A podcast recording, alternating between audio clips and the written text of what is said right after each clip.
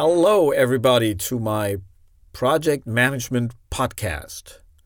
Today, I will be talking with Carsten Schulz, who is a professor for technology management at the Christian Albrechts Universität zu Kiel. And we will be talking about a project where Carsten gained experience from interface management in really complex projects. The question is how to deal with these complexities of interface management.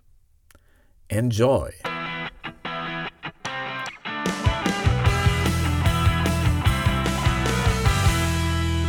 Here we are again. Uh, I'm here with uh, Carsten, who is a professor at uh, the Kiel University, uh, and um, we will continue in our podcast on project management, uh, and in particular talk about uh, the issue of, of interface management. And uh, in that context, uh, Carsten, pleasure having you here. And, uh, and I think we would like to talk about a project you conducted in a large, in a large firm. So uh, maybe you could just briefly give us the context. Yeah, actually, we we did a a very interesting study dealing uh, with a phenomenon uh, which which we need to address in project management relatively uh, frequently. So projects are I mean uh, to integrate different functional groups, different departments uh, within, of course, a project. So uh, to perform joint activities, to follow a joint goal. And, and, and it's in a lot of projects, of course, we have spe- specific team members within a project which serve as an interface manager uh, uh, towards the particular department. And the challenge a lot of firms observe in, uh, in daily business is that that particular, let's call him or her part project leader, it's sometimes more committed uh, to uh, follow the rules, to interact uh, with uh, uh, their own home department, um, than uh, to to be committed to the project leader and project goals.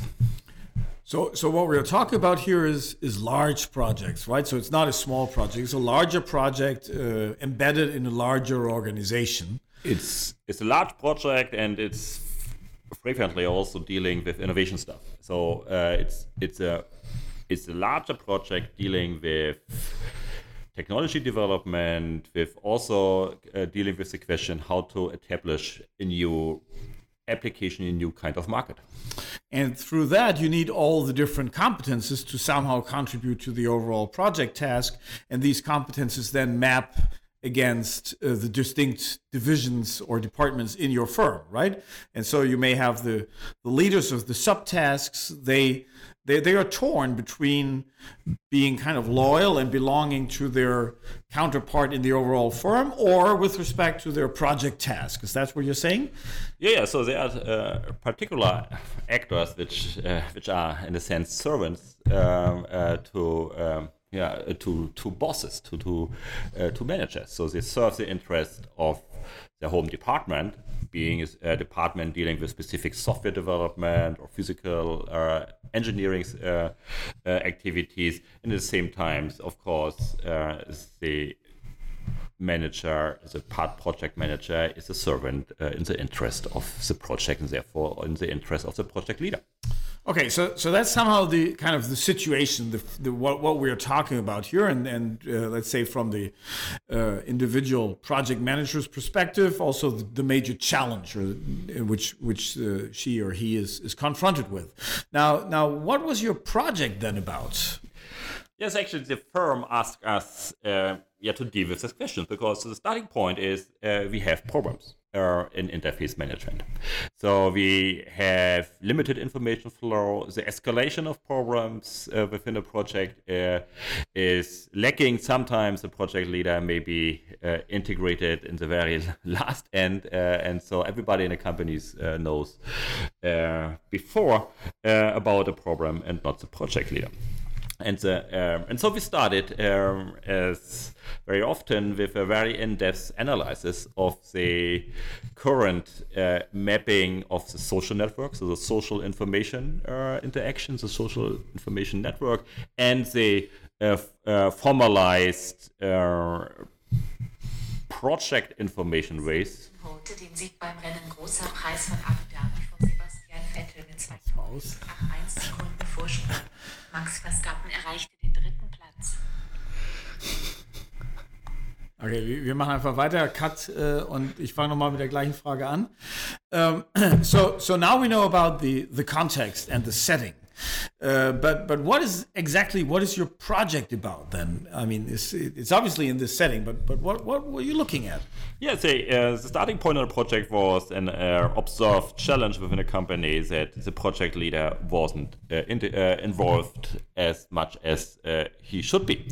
So the obviously the informal networks are dominating and the formalized uh, information processes and also escalation processes uh, will uh, were not uh, followed uh, by by the team managers. So we started a project to analyze in depth uh, that mapping of the informal networks, the informal information flows, the informal interaction within within the companies, also integrated external uh, suppliers, and compared it with that uh, uh formalized uh, specifications uh, in the project management plan. And as an instrument, as a method, uh, uh, we uh, we performed a social network analysis. So basically, uh, we addressed every team uh, team member uh, within within the project and asked he or she who is actually their most important partner when it comes to problem to problems within a within a firm and and who is also a very important partner to generate information, to interact, to get uh, to get the stuff uh, running within the project. So, so you map information flows between relevant parts of this larger project. Information flows, and also uh, we map decision processes. So, who is involved when it uh, when a problem, a challenge, need to be faced. Okay, and, and how did you do that again? Because, I mean, that must be a very complex question to ask someone. Yeah, actually, that's not so complex. So it's very much straightforward. Uh, uh, the method um, um, is integrated in an interview study. So you interview uh, team members uh, in about certain situations. So uh, in which so we describe situation so we have an information need uh, and ask uh, this, uh, the team members uh, who are the information sources and also to which actors in the firm they send information so we uh, so they are maybe receivers of information and we ask uh, in addition um, the question with whom you are going to interact when you need to solve problems and then you, what you end up with is a, is a larger matrix. It's a matrix. So you uh, you have in that in that case you have around thirty actors, uh, and you describe you monitor uh, the interaction between each of the actors. So it's a thirty multiplied with thirty actor matrix, and that is then the starting point uh, to um, to, to describe this social information network. And just just a little curious question on the side: uh, as you ask everyone, uh, do they all perceive their interaction equal, or or do they distinguish or, or differ between what they see? I could imagine that I believe I sent someone a lot of information, but if that person doesn't really recognize that, what do you do with yeah. that? Yeah, of course, uh, it is the case. So uh, actually, we do, uh, we did.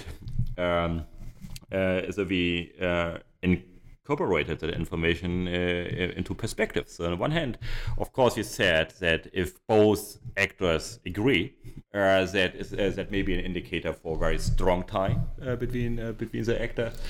but we also use that information as an indicator for the for the quality of that in, of that of that information flow. So if don't both agree certainly uh, an indicator for maybe interface problems. Okay. So now we have this big matrix which tells us uh, who is interacting with whom, how are the information flows in between all the different partners, and, and what is the quality of that information flowing between the partners in the project. Now, what do we do with that information? Yeah, then so the next step would be uh, to identify uh, specific roles uh, within the social network. And as we know, uh, within project management, uh, project management is about defining roles and responsibilities uh, within, a, within a project. So we have a specific role of, of the project leader, uh, of course. We have a specific role of a, a, part project leader as an interface manager to the department, uh, Department X. And so that role is specified within uh, that bigger uh, project.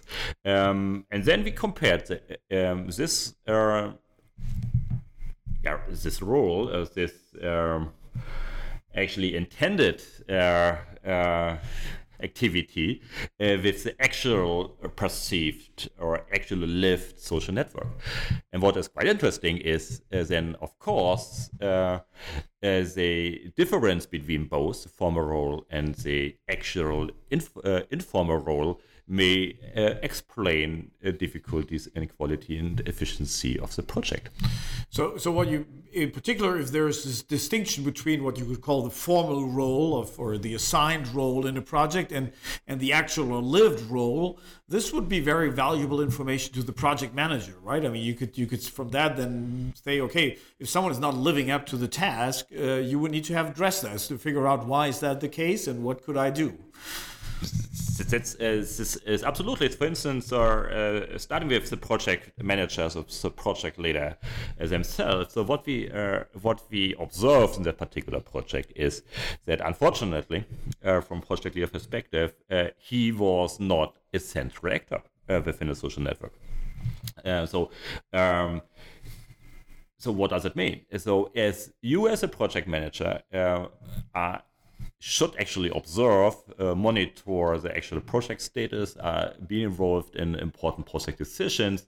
Uh, it, it is very dangerous uh, for you as a project manager if somebody else uh, um, is actually acting as an informal um, project leader, so it has informal power which will dominate uh, actually the intended uh, project management. In, in so in your case, the project manager did not necessarily live up fully to to his or her role, uh, uh being more peripheral, maybe. Who who was kind of uh, leading the project? Who was the dominant uh, player here?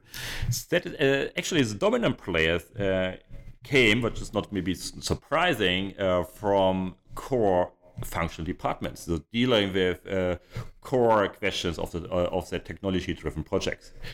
Uh, and the reason is actually twofold. Uh, this, so one of the reasons is um, that because we do have the need uh, for that uh, for that knowledge, but even the the more prevalent um, reason was that that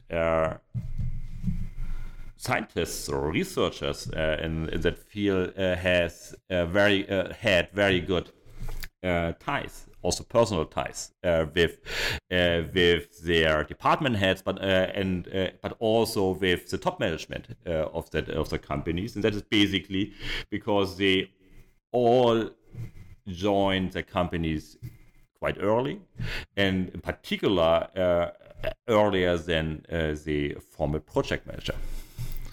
Okay. Uh, so, so here, this to me sounds like an almost dysfunctional project organization, at least a problematic one, I guess, because I mean, there must be a reason you set up a project. You want to combine the functions, you have a specific task, it needs to be performed in a fixed time, and suddenly someone else who is not central core in the center of the project uh, enters as the most dominant player. That that can result in you know a lot of other agendas may enter the project and you may not end up in the result. Absolutely. And the, and the actually the challenge uh, the story went further. Uh, so uh, we even had interface manager in that case they were called part project manager. Um, and uh, and the interface manager was actually less involved uh, than the particular researcher in that uh, functional department. So even some of the interface managers didn't uh, actually uh, filled out uh, their role. And this and the third problem we observed is that as always, uh, in some projects, uh, they also had uh, very important external actors, suppliers, are uh, involved in the project, which is which provided a core functionality uh, of that uh, of that new product, the new device, but that external project managers weren't involved in information decision processes more or less at all. So, I mean, you, for me at least, you, you need to disclose was that project ultimately a success or, or what happened? Yeah, and of course, uh, uh, within, hindsight now, so uh, now it's it's, some, it's uh, sometimes running. So, uh, so what the what the company did is, of course, they tried to heal the situation. So they, um, so as the, as the result, they they try to do more of the same. So more formalization, more specification of roles. So, uh, but with certain, uh, which obviously uh, didn't uh, didn't help. Uh, and at the end. Um, also from the perspective of the managers, that was one of the core reasons that the overall project failed uh, and that overall innovation uh, uh, didn't didn't came to the market, went launched successfully, and so it was a huge financial disaster. Okay, so would you say then? I mean, this was somehow what I would call a research project to the extent that you helped the company, but also you did a more classical research approach in mapping the interfaces. You engaged in quite substantial activity to better understand the information flows and the roles played. Uh, would you suggest that as being a maybe a relevant task for a project manager to do?